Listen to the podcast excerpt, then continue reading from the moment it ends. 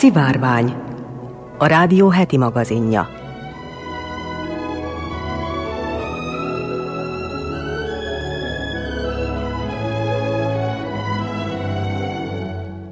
Köszöntöm a szivárvány hallgatóit, Molnár Eleonóra vagyok, színes magazin műsorunk szerkesztője. Ez alkalommal adásunkban hallatnak arról, hogy az elmúlt 15 év leghidegebb áprilisa volt az idei Európában. Elmondjuk, hogy törvénybe foglalják végre, hogy a gerinces állatoknak vannak érzelmeik. Majd szólunk arról is, hogy a magyar kutatók több milliárd éves baktériumok titkát fejtették meg. Évfordulós témánk ma a Pécset 1828 áprilisában született Zsolnai Vilmos festő keramikus nagyiparos. 50 elszánt magyar nő címmel Fodor Marcsi és Neset Adrien könyve nyomán mától új sorozatot is indítunk. Vajdasági épített örökségünk ma következő részében meg a Topolyai Múzeumról hallhatják Tomik Nimród helytörténészt. Az ügyeletes csapat nevében jó vételt és kellemes időtöltést kívánok!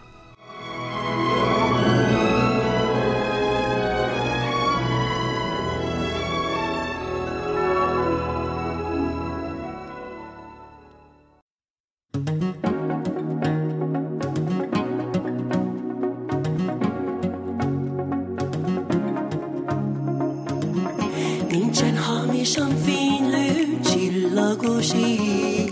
Nem, én ezt nem hiszem, minden, amit csak adhat néked az ég, már csak igaz lehet. Csak kérni kell,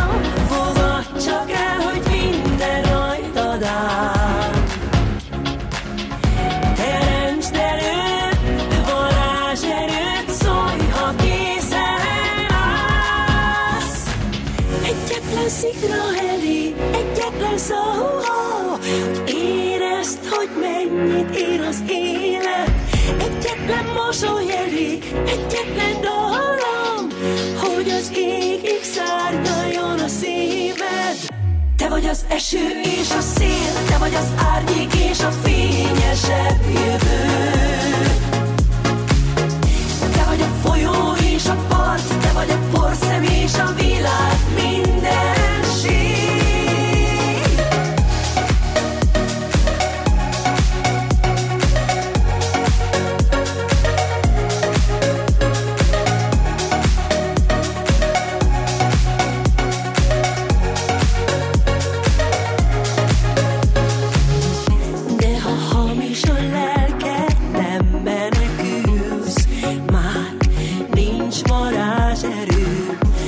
Tőlem megtanulsz énekelni a dalmát. Nem szól semmiről, de higgy nekem Fogad csak el, hogy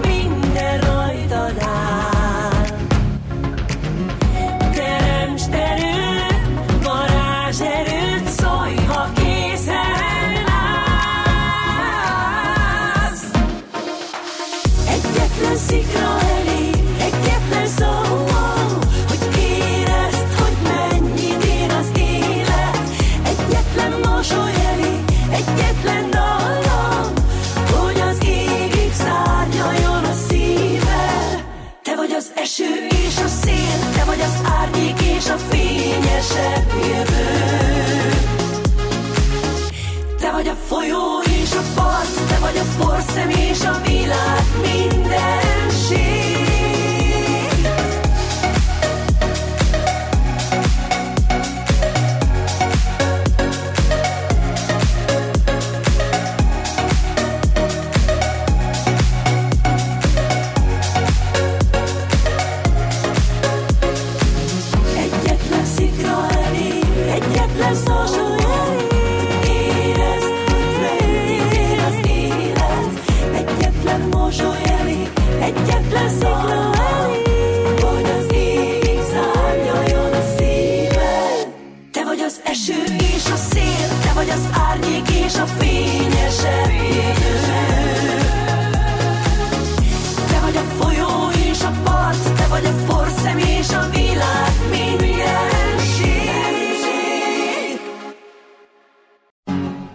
Önök az Újvidéki Rádió szivárványát hallgatják.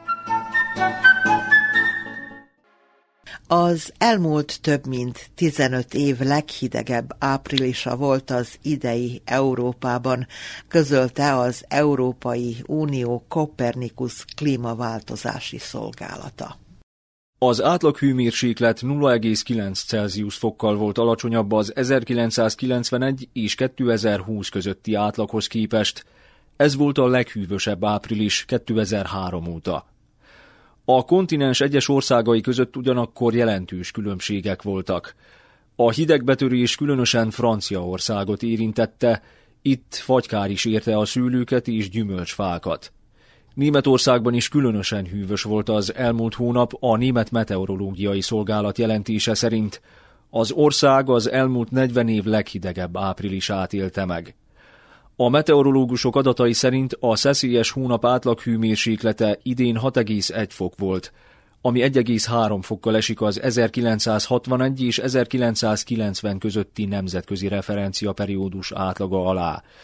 Az aktuális és némileg melegebb az 1991 és 2020 közötti időszakra vonatkozó átlaghoz képest viszont 2,9 Celsius fokkal volt alacsonyabb a hónap hőmérséklete. Magyarországon a 21. század leghűvösebb áprilisa volt az idei, írta az Országos Meteorológiai Szolgálat Instagram oldalán. Az 1901 óta vezetett mérések sorában pedig a 15. leghidegebb áprilisa lett a 2021-es tették hozzá. A meteorológiai szolgálat honlapján azt is közölte, a hónap 2,9 fokkal volt hűvösebb, mint az 1991-2020 között számított 11,4 Celsius fokos referencia átlag. Instagram bejegyzésükben kiemelték, az idei április elég szeszélyes, szélsőséges volt. Voltak markáns lehűlések, látványos hózáporok, hódarazáporok is. Sorra dűltek a rekordok. Április 1-én Tokajban 80,7 mm csapadék hullott, ezzel megdűlt a napi csapadékrekord. Szintén elsőjén Budapesten 26,1 Celsius fokkal megdőlt a fővárosi napi melegrekord is. Másnap szintén Budapesten a hajnali melegrekord is megdőlt, miután mindössze 14 fokig hűlt le a levegő. Április 15-én nappali hidegrekord dőlt meg. Kékestetőn ugyanis csupán mínusz 0,6 fokig melegedett a levegő.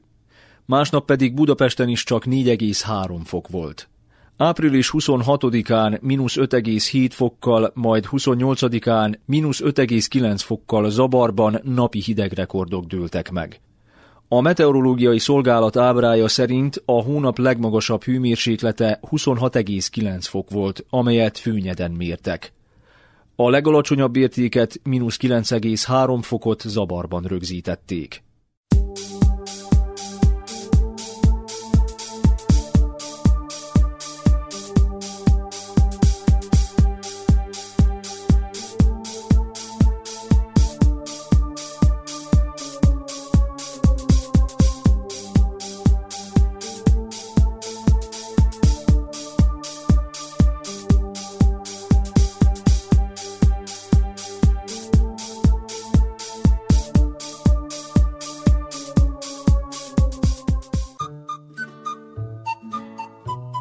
Ez az Újvidéki Rádió heti színes magazin műsora, a Szivárvány. Nagy-Britannia törvénybe foglalja, hogy képesek érzelmekre a gerincesek, mindazok az állatok, amelyeknek gerincvelőjük van, közölte George Oistis környezetvédelmi miniszter a Sunday Times című lappal. Az új jogszabályt második Erzsébet királynő jelenti be kedden hagyományos kormány nyilatkozatában. A törvényben hangsúlyozni fogják, hogy az állatok is tudatában vannak érzéseiknek és érzelmeiknek, képesek örömöt és vidámságot, szenvedést és fájdalmat érezni. A miniszter szerint Nagy-Britannia illovas akar lenni a világon az állatjogok területén, és a gerincesekről szóló törvény e stratégia pillérét képezi. További törvénytervezetek tiltják a vadásztrófeák importját, eleven állatok exportját, főemlősök házi állatként tartását. Az állatjóléti stratégia részeként a kormány szeretné elérni a szürmeimport és a mikrocsippek házi macskáknál való alkalmazásának tilalmát. Véget akarnak vetni a sertések gázzal, széndioksziddal való leölésének is. A miniszter szerint mindezek fontos jelzést küldenek a világnak. A változtatások közül sok, köztük az élő állatok exportjának tilalma csak azután vált lehetségessé, hogy Nagy-Britannia kilépett az Európai Unióból, mondta. A miniszter hangsúlyozta, hogy Boris Johnson az első miniszterelnök, aki a kormánypolitika részévé tette az állatjólét ügyét. A tervek ellenzői szerint Johnson csak jegyesse, Kerry Simons személyes nézetei miatt áll ki az állatjogokért. A környezetvédelmi miniszter szerint azonban a miniszterelnök és ő maga is ugyanolyan szenvedélyes ebben az ügyben, mint Simons, a konzervatív párt volt szóvivője.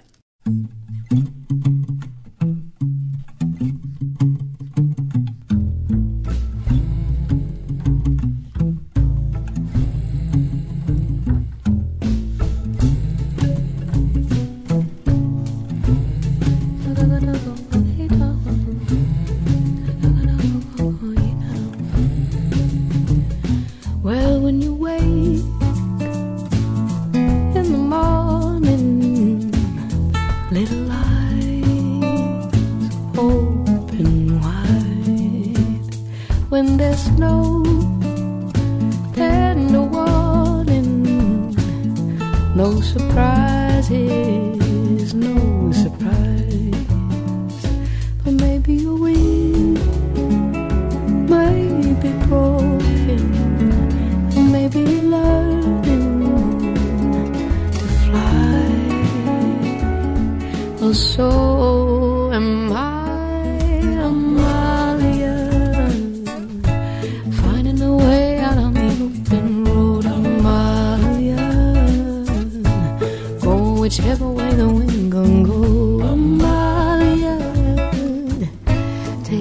dances on the open sea. Oh, Maria, hoping the breeze are gonna carry me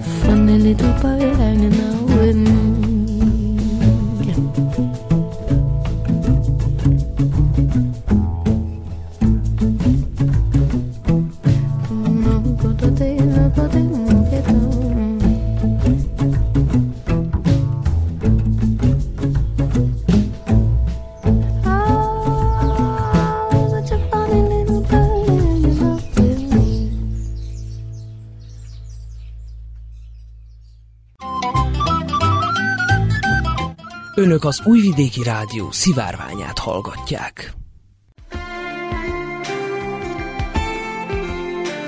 Egy csöpp tudomány.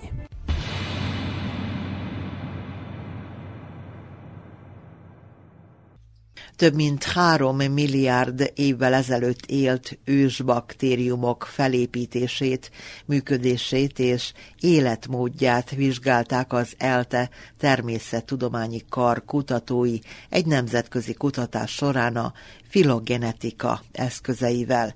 Legfrissebb eredményeikről a Science magazinban számoltak be a minap.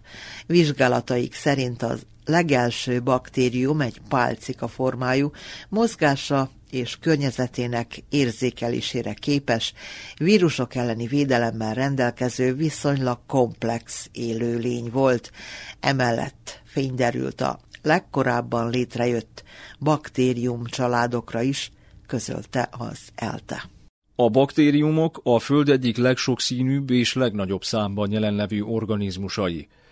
A DNS szekvenálásnak köszönhetően egyre többet tudunk felépítésükről, életmódjukról és funkciójukról, valamint meghatározhatjuk rokonsági viszonyukat, ami a filogenetika tudományág legfőbb célja.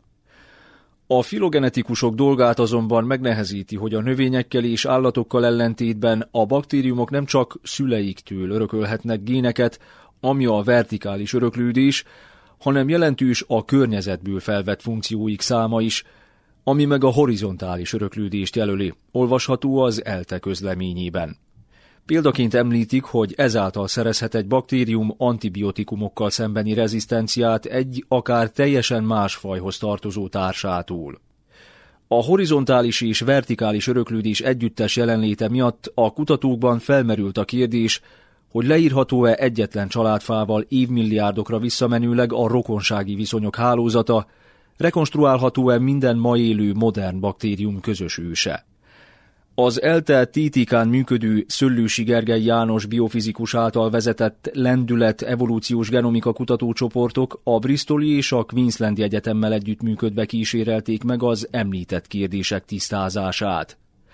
Módszerük lényege, hogy a horizontális géntranszfereket, melyeket a tudományterület eddig jellemzően zajként kezelt, és gyakran figyelmen kívül hagyott, explicit modellezték a filogenetikai rekonstrukció során.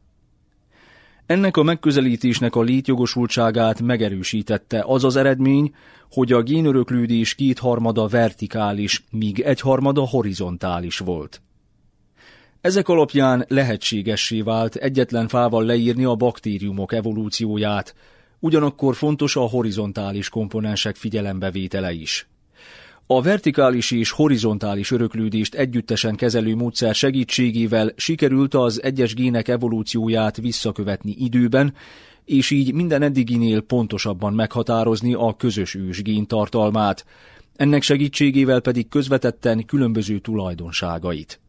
A vizsgálat szerint ez az egysejtű, ami több mint három milliárd éve élt, egy pálcika formájú, kétmembrános, mozgásra és környezetének érzékelésére képes, vírusok elleni védelemmel rendelkező, viszonylag komplex élőlény volt. A közös őst követően a bakteriális evolúció két fő ágra vált szét, a Gracillicutesra, melyek ma is élő képviselője például a bélben élő coli és a Terra baktériára, melyek közé többek között a cianobaktérium is tartozik. A közlemény szerint a projektum megvalósításához elengedhetetlen volt az ERC Genelox és az MTA-ELTE lendület evolúciós genomika kutatócsoportok HPC klasztere, melyet Szántó Lénárd Lajos, az ELTE TTK biológiai fizikai tanszék mesterszakos hallgatója tervezett, állított össze és üzemeltet az ELTE informatikai igazgatóság által biztosított szerverteremben.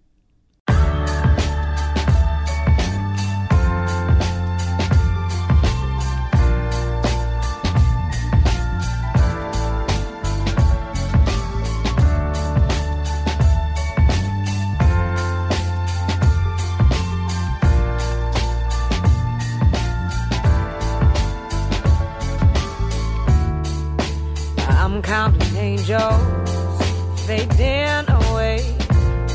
Ain't no dream can change a love that don't wanna stay. Now I'm stuck with the devil. He's been here for days, and I just can't get enough of the games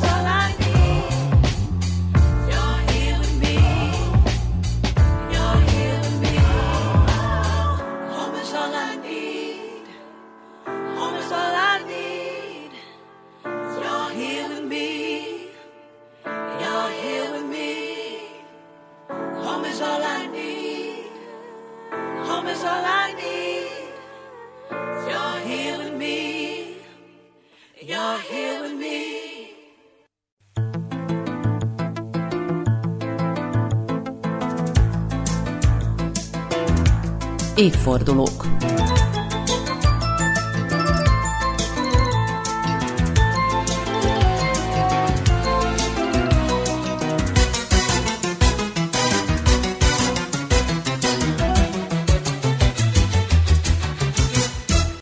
Évfordulós témánk ma a Pécset 1828 áprilisában született Zsolnai Vilmos festő, keramikus, nagyiparos. Apja Miklós vérbeli üzletember volt, és Vilmos fiát is kereskedőnek szánta. 11 éves korában odaállította a pult mögé, és 5 évi inoskodása múltán a Bécsi Politechnikum kereskedelmi tagozatára küldte. Annak elvégzése után pedig a kor szokásának megfelelően vándorútra. Bécsi, frankfurti, drezdai, münheni nagy kereskedőházakhoz gyakornoknak. Zsolnai Vilmos szorgalmasan tanulta mesterségét, de minden kevés szabadidejét, gyermekkori vágyát kielégítendő, amelytől az apai szigor eltérítette, festészeti tanulmányokkal töltötte. 1847-ben tért vissza Pécsre. 1848-ban, mint a Városi Nemzetőrség tagja, küzdött a szabadságharc sikeréért. 1865-ben pedig átvette Ignác bátyja inkább csak fazekas műhelynek nevezhető keménycserép manufaktúráját, hogy testvérét a végleges bukástól megmentse. Ezzel következett be a nagy fordulat életében. A kereskedőből agyagművész lesz, és a 37 éves férfi, mintha az elmulasztott esztendőket akarná behozni, lázas türelmetlenséggel, kettőzött hévvel tanulja a fazekas mesterséget. De már az indulásnál eltér a hagyományos módszerektől. Geológiát tanul, majd föltani kutatásokba kezd.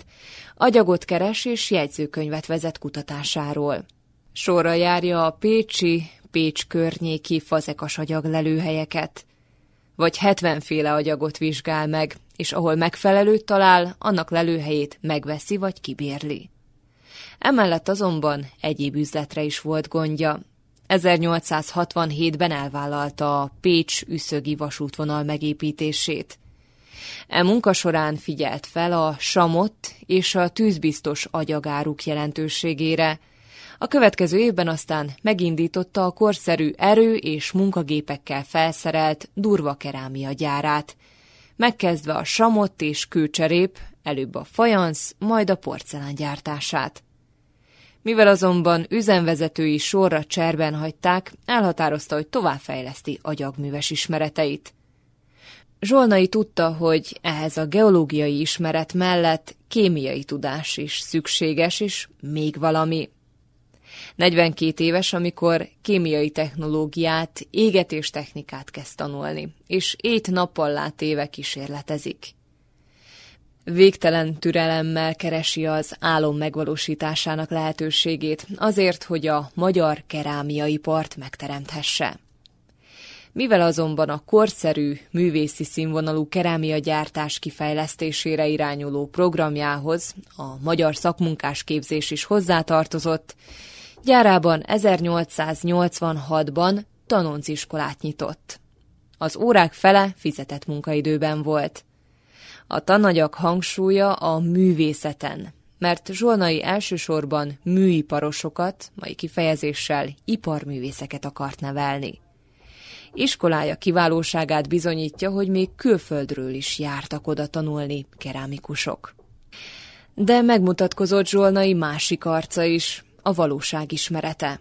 Nem csak a kerámia művészetet, a korigényeit kielégítő kerámia gyártást kívánván kifejleszteni, 1883-ban megkezdte az ipari porcelán, mosdófelszerelések és távírta szigetelők, a következő évben meg a csatornacsövek, 1885-ben pedig a kájhacsempék gyártását is.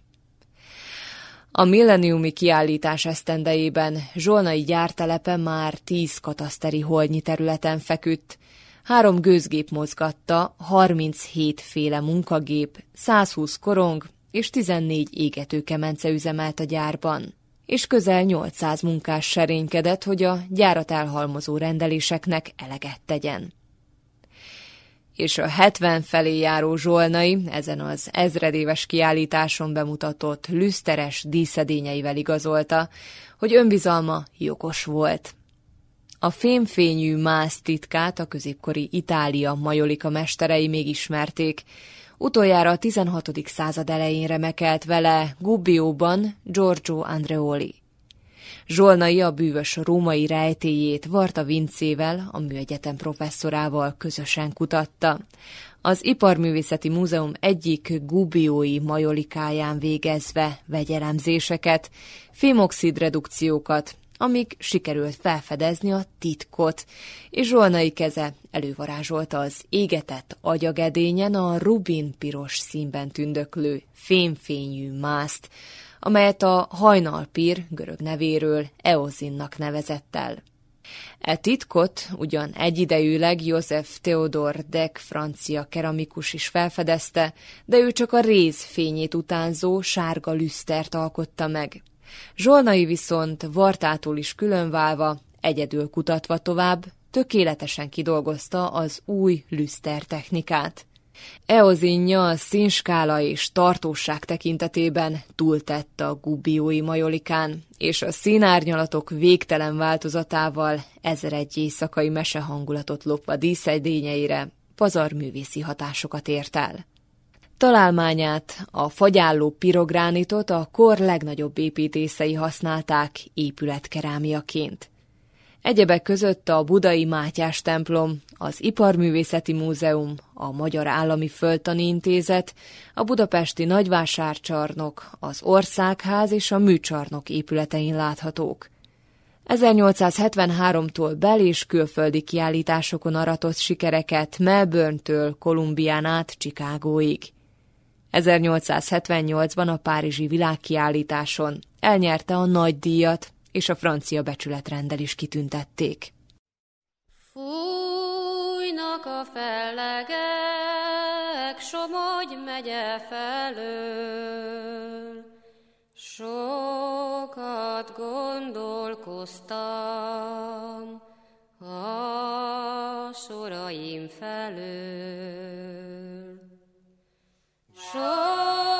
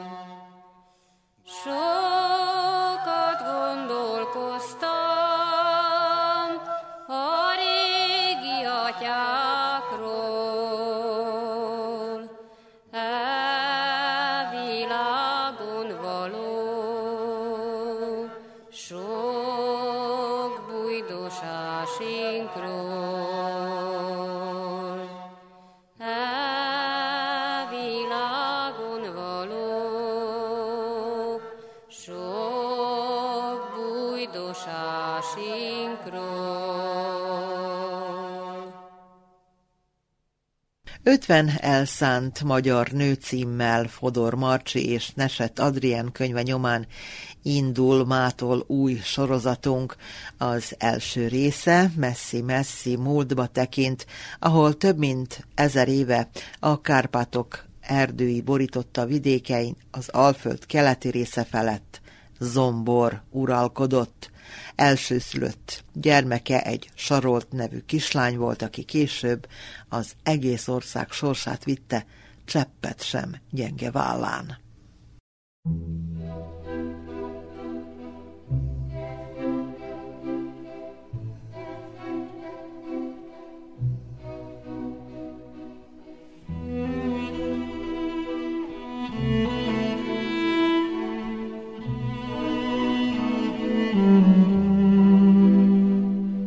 Ötven elszánt magyar nő. Fodor Marcsi és Neset Adrien könyvéből.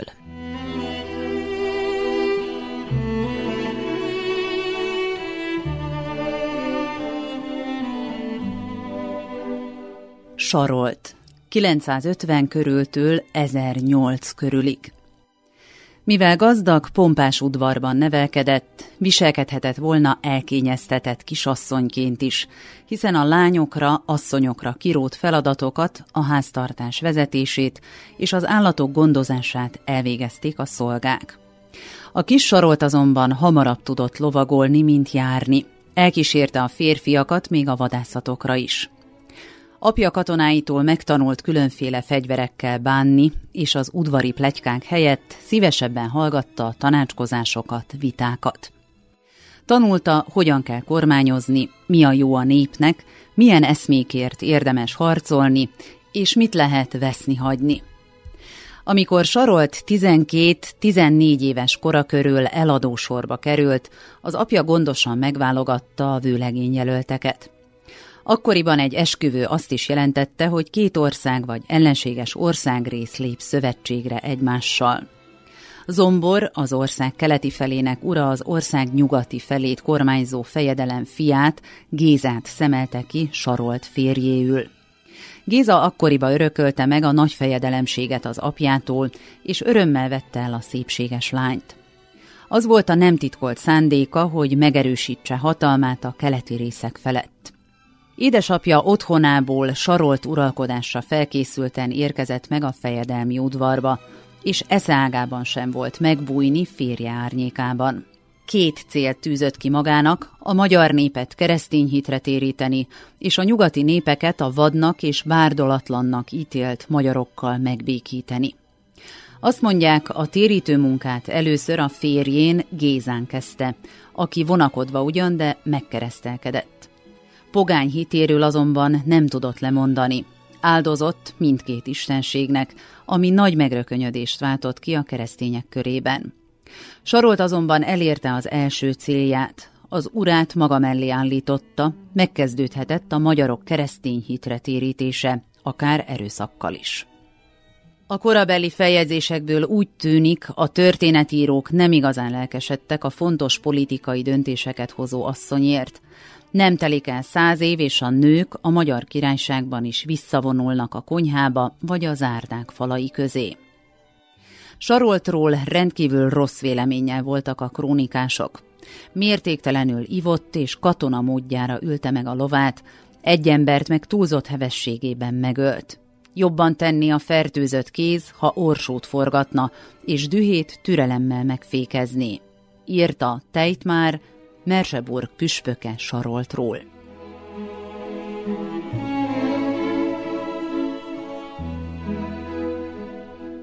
Géza halála után Saroltnak még egy nagyon fontos kérdésben kellett okosan döntenie. Egy réges-régi szokásjog szerint az özvegyasszonyoknak férjük testvéréhez vagy legközelebbi férfi rokonához kellett feleségül menniük. Jelentkezett is egy, Koppány nevű férfi, de a fejedelemasszony nemet mondott neki, mert saját fiát Istvánt szánta uralkodónak. Miért fontos ez? Ha saroltot a kényelem érdekelte volna, feleségül megy koppányhoz, és reménykedik, hogy egyszer őt is jobb belátásra bírja. Kényes kérdés volt ez, hiszen Géza halála után a hatalom az új fejedelem beiktatásáig az asszony kezébe került. Koppány kockázatot jelentett, mert a régi rend és vallás híve volt, ami újra szembefordította volna a magyarokat Európával. A fejedelemasszony azonban biztosra ment. Kereszténynek nevelte a fiát, a nyugati birodalmakkal a béke érdekében szövetséget kötő Istvánt segítette trónra.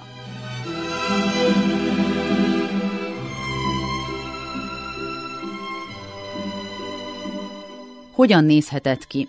A sarolt név bolgár-török eredetű és fehér hölgymenyétet jelent. Valószínűleg ezért ábrázolhatták Saroltot a képes krónikában szőkenőként. A Géza udvarában élő szlávok a fejedelemasszonyt Belegininek hívták. E név egyaránt jelent szép úrasszonyt vagy szőke úrasszonyt. Tényleg? Nem. Valójában fogalmunk sincs, hogyan élt és nevelkedett a híres zomborlánya, de valószínűleg dolgoznia nem kellett. A honfoglalás korában a nők nadrágot hordtak, bő ingel, ezért azt feltételezik, hogy a nők is lovagoltak, akár csak a férfiak. Sőt, a régészek számos olyan sírt találtak, amelyben a női csontváz mellett egy ló csontváza fekszik, s ez azt jelentheti, hogy a nőknek saját lovuk volt.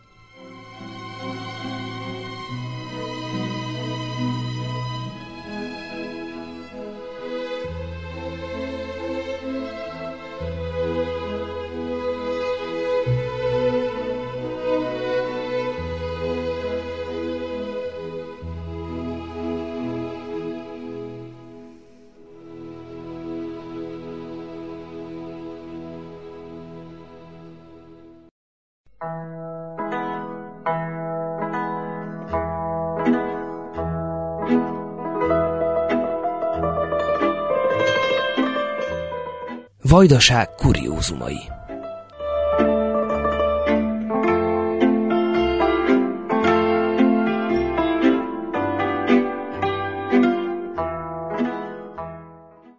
Épített örökségünket bemutató sorozatunkban ezúttal a Topolyai Múzeumról hallhatnak.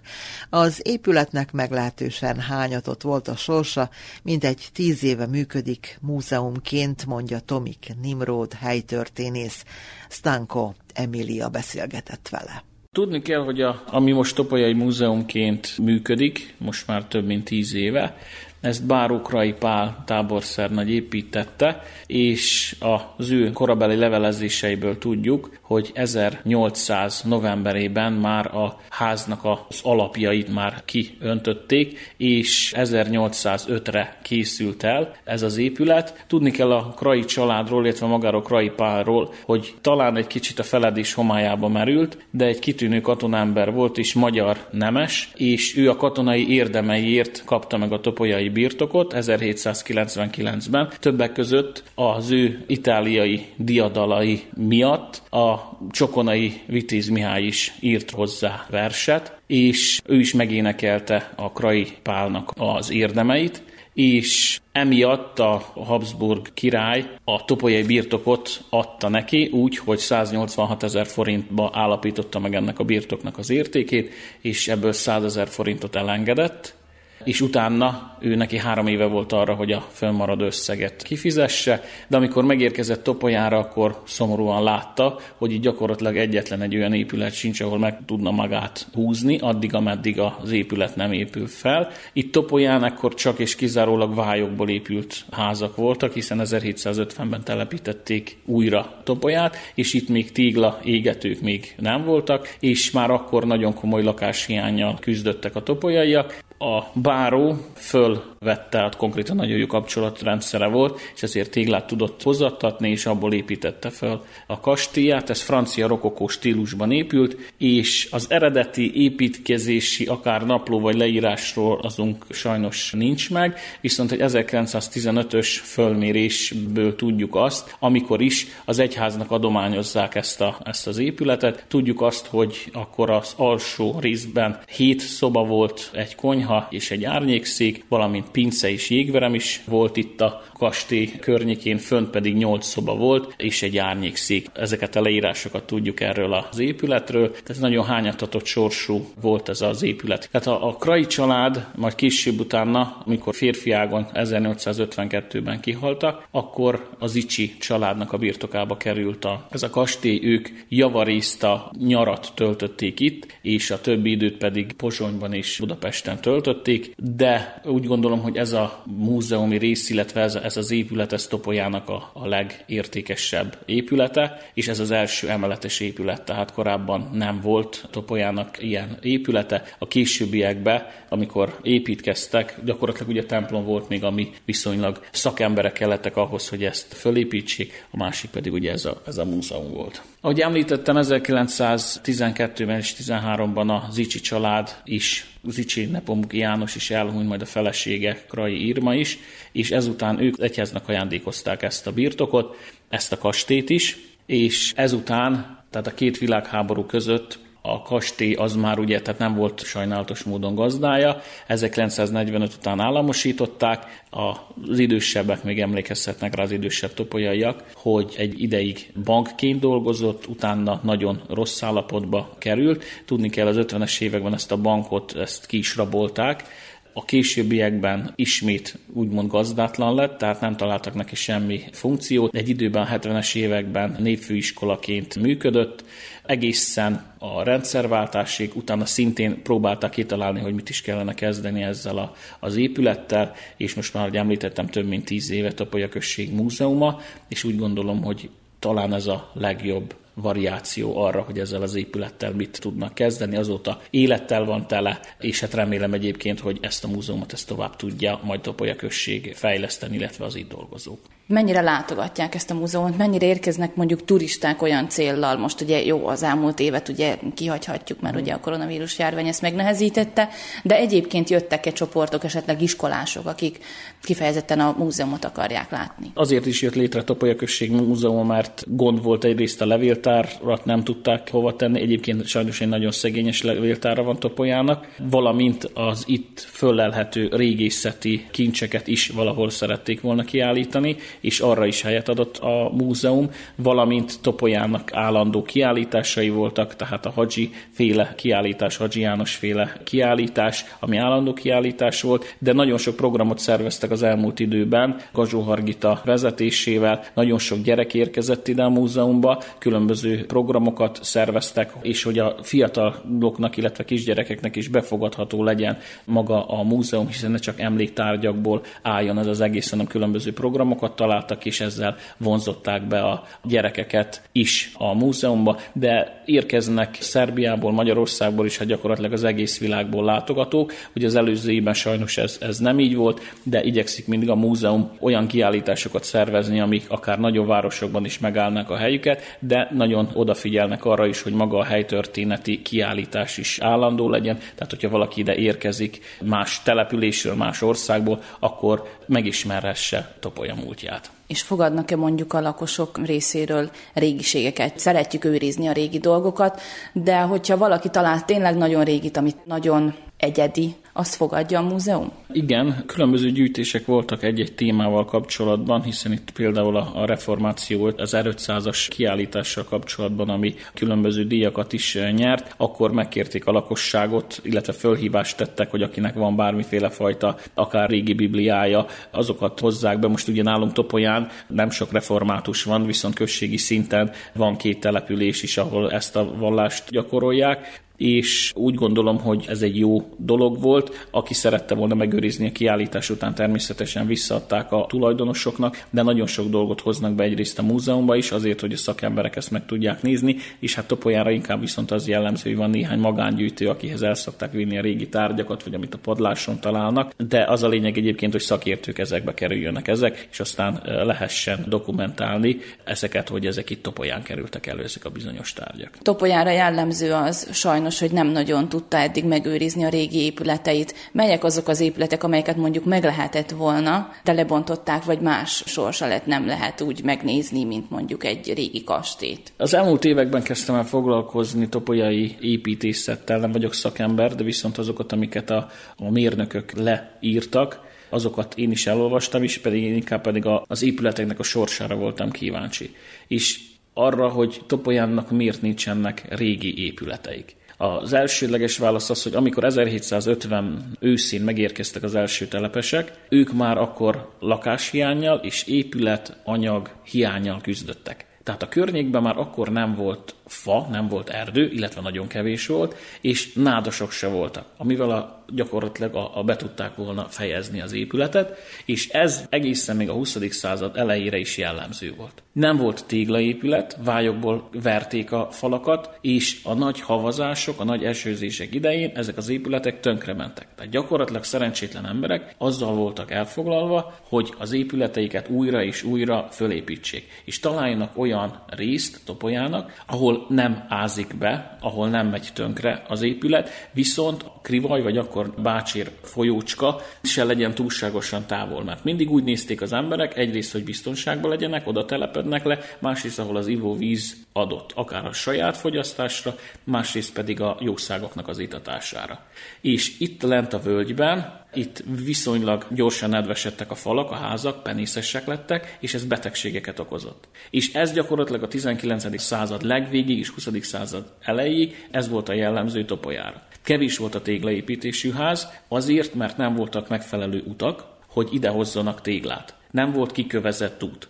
Tehát a kikövezett utak is a 19. század bőven második felére tehetőek, akkor is csak néhány szakaszt itt a mostani Tito Marsal utca és a főutcán voltak bizonyos szakaszok lekövezve. Későbbiekben három téglagyár is működött Topolyán, akkor már kicsit könnyebb helyzetben voltak, viszont akkor nem nagyon tudták megfizetni ezt a téglákat, tehát ez egy ilyen örökös gond volt Topolyán, és azok az épületek, amik téglából épültek, azokat tudták megőrizni. Viszont van egy jó néhány olyan épület, amit talán az én megítélésem szerint meg lehetett volna menteni, de ez mégse került megmentésre. Topolyán a legrégebbi, mondhatjuk azt, hogy, hogy épület gyakorlatilag fönt a Kálvária, 1797-ben a Golgotai szoborcsoport, tehát ez a legrégebbi épületünk, valamint a múzeum, ami 1800-ban kezdték építeni, és gyakorlatilag két év alatt ezt sikerült tető alá hozni.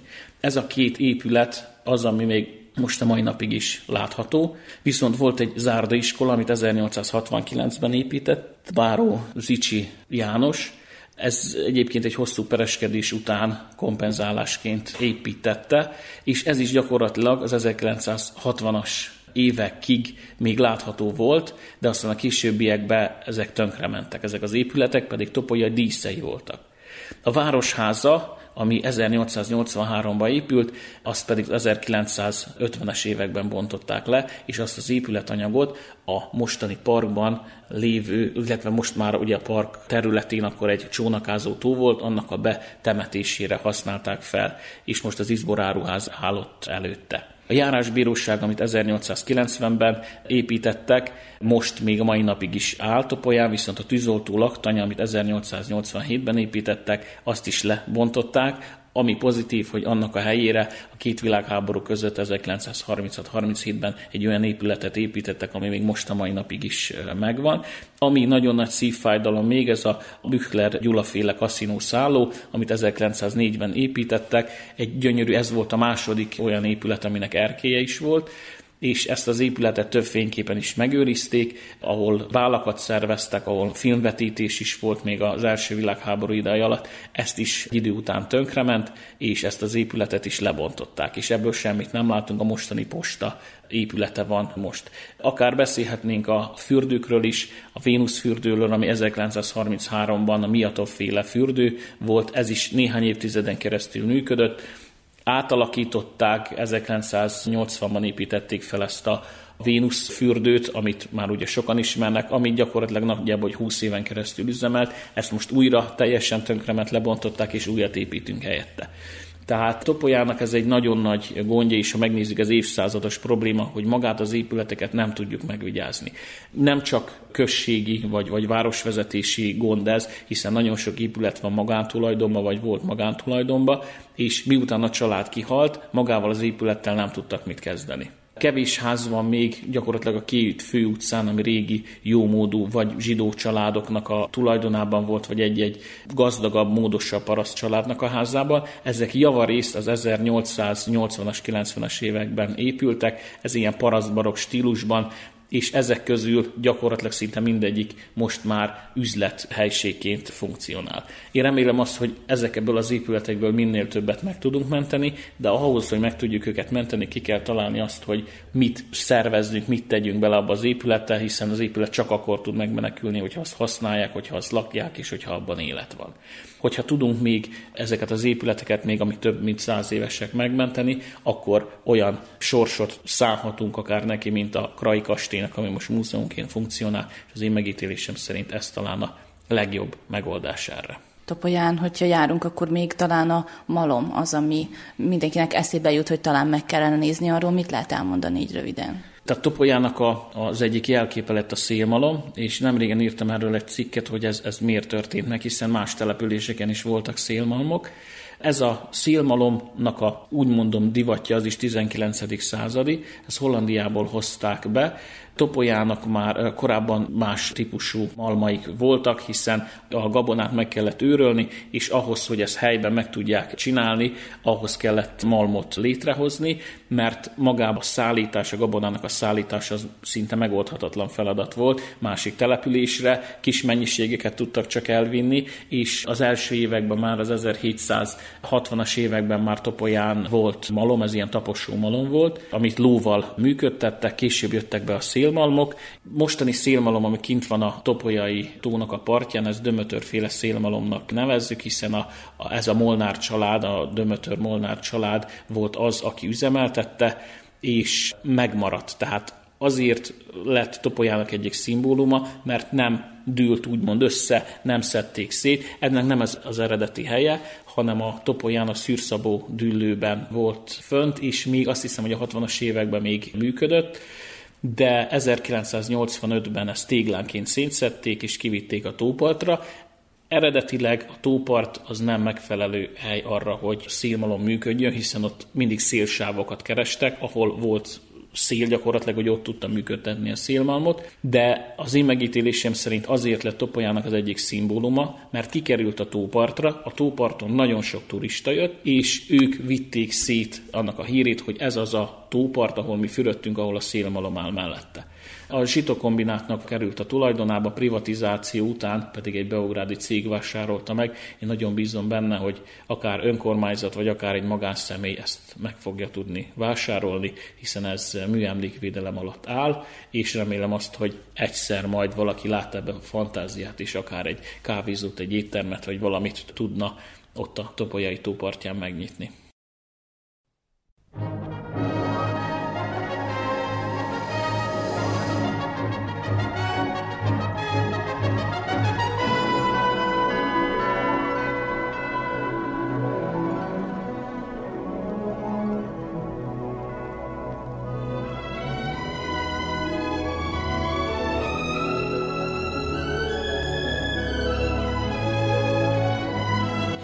A szivárványt hallották.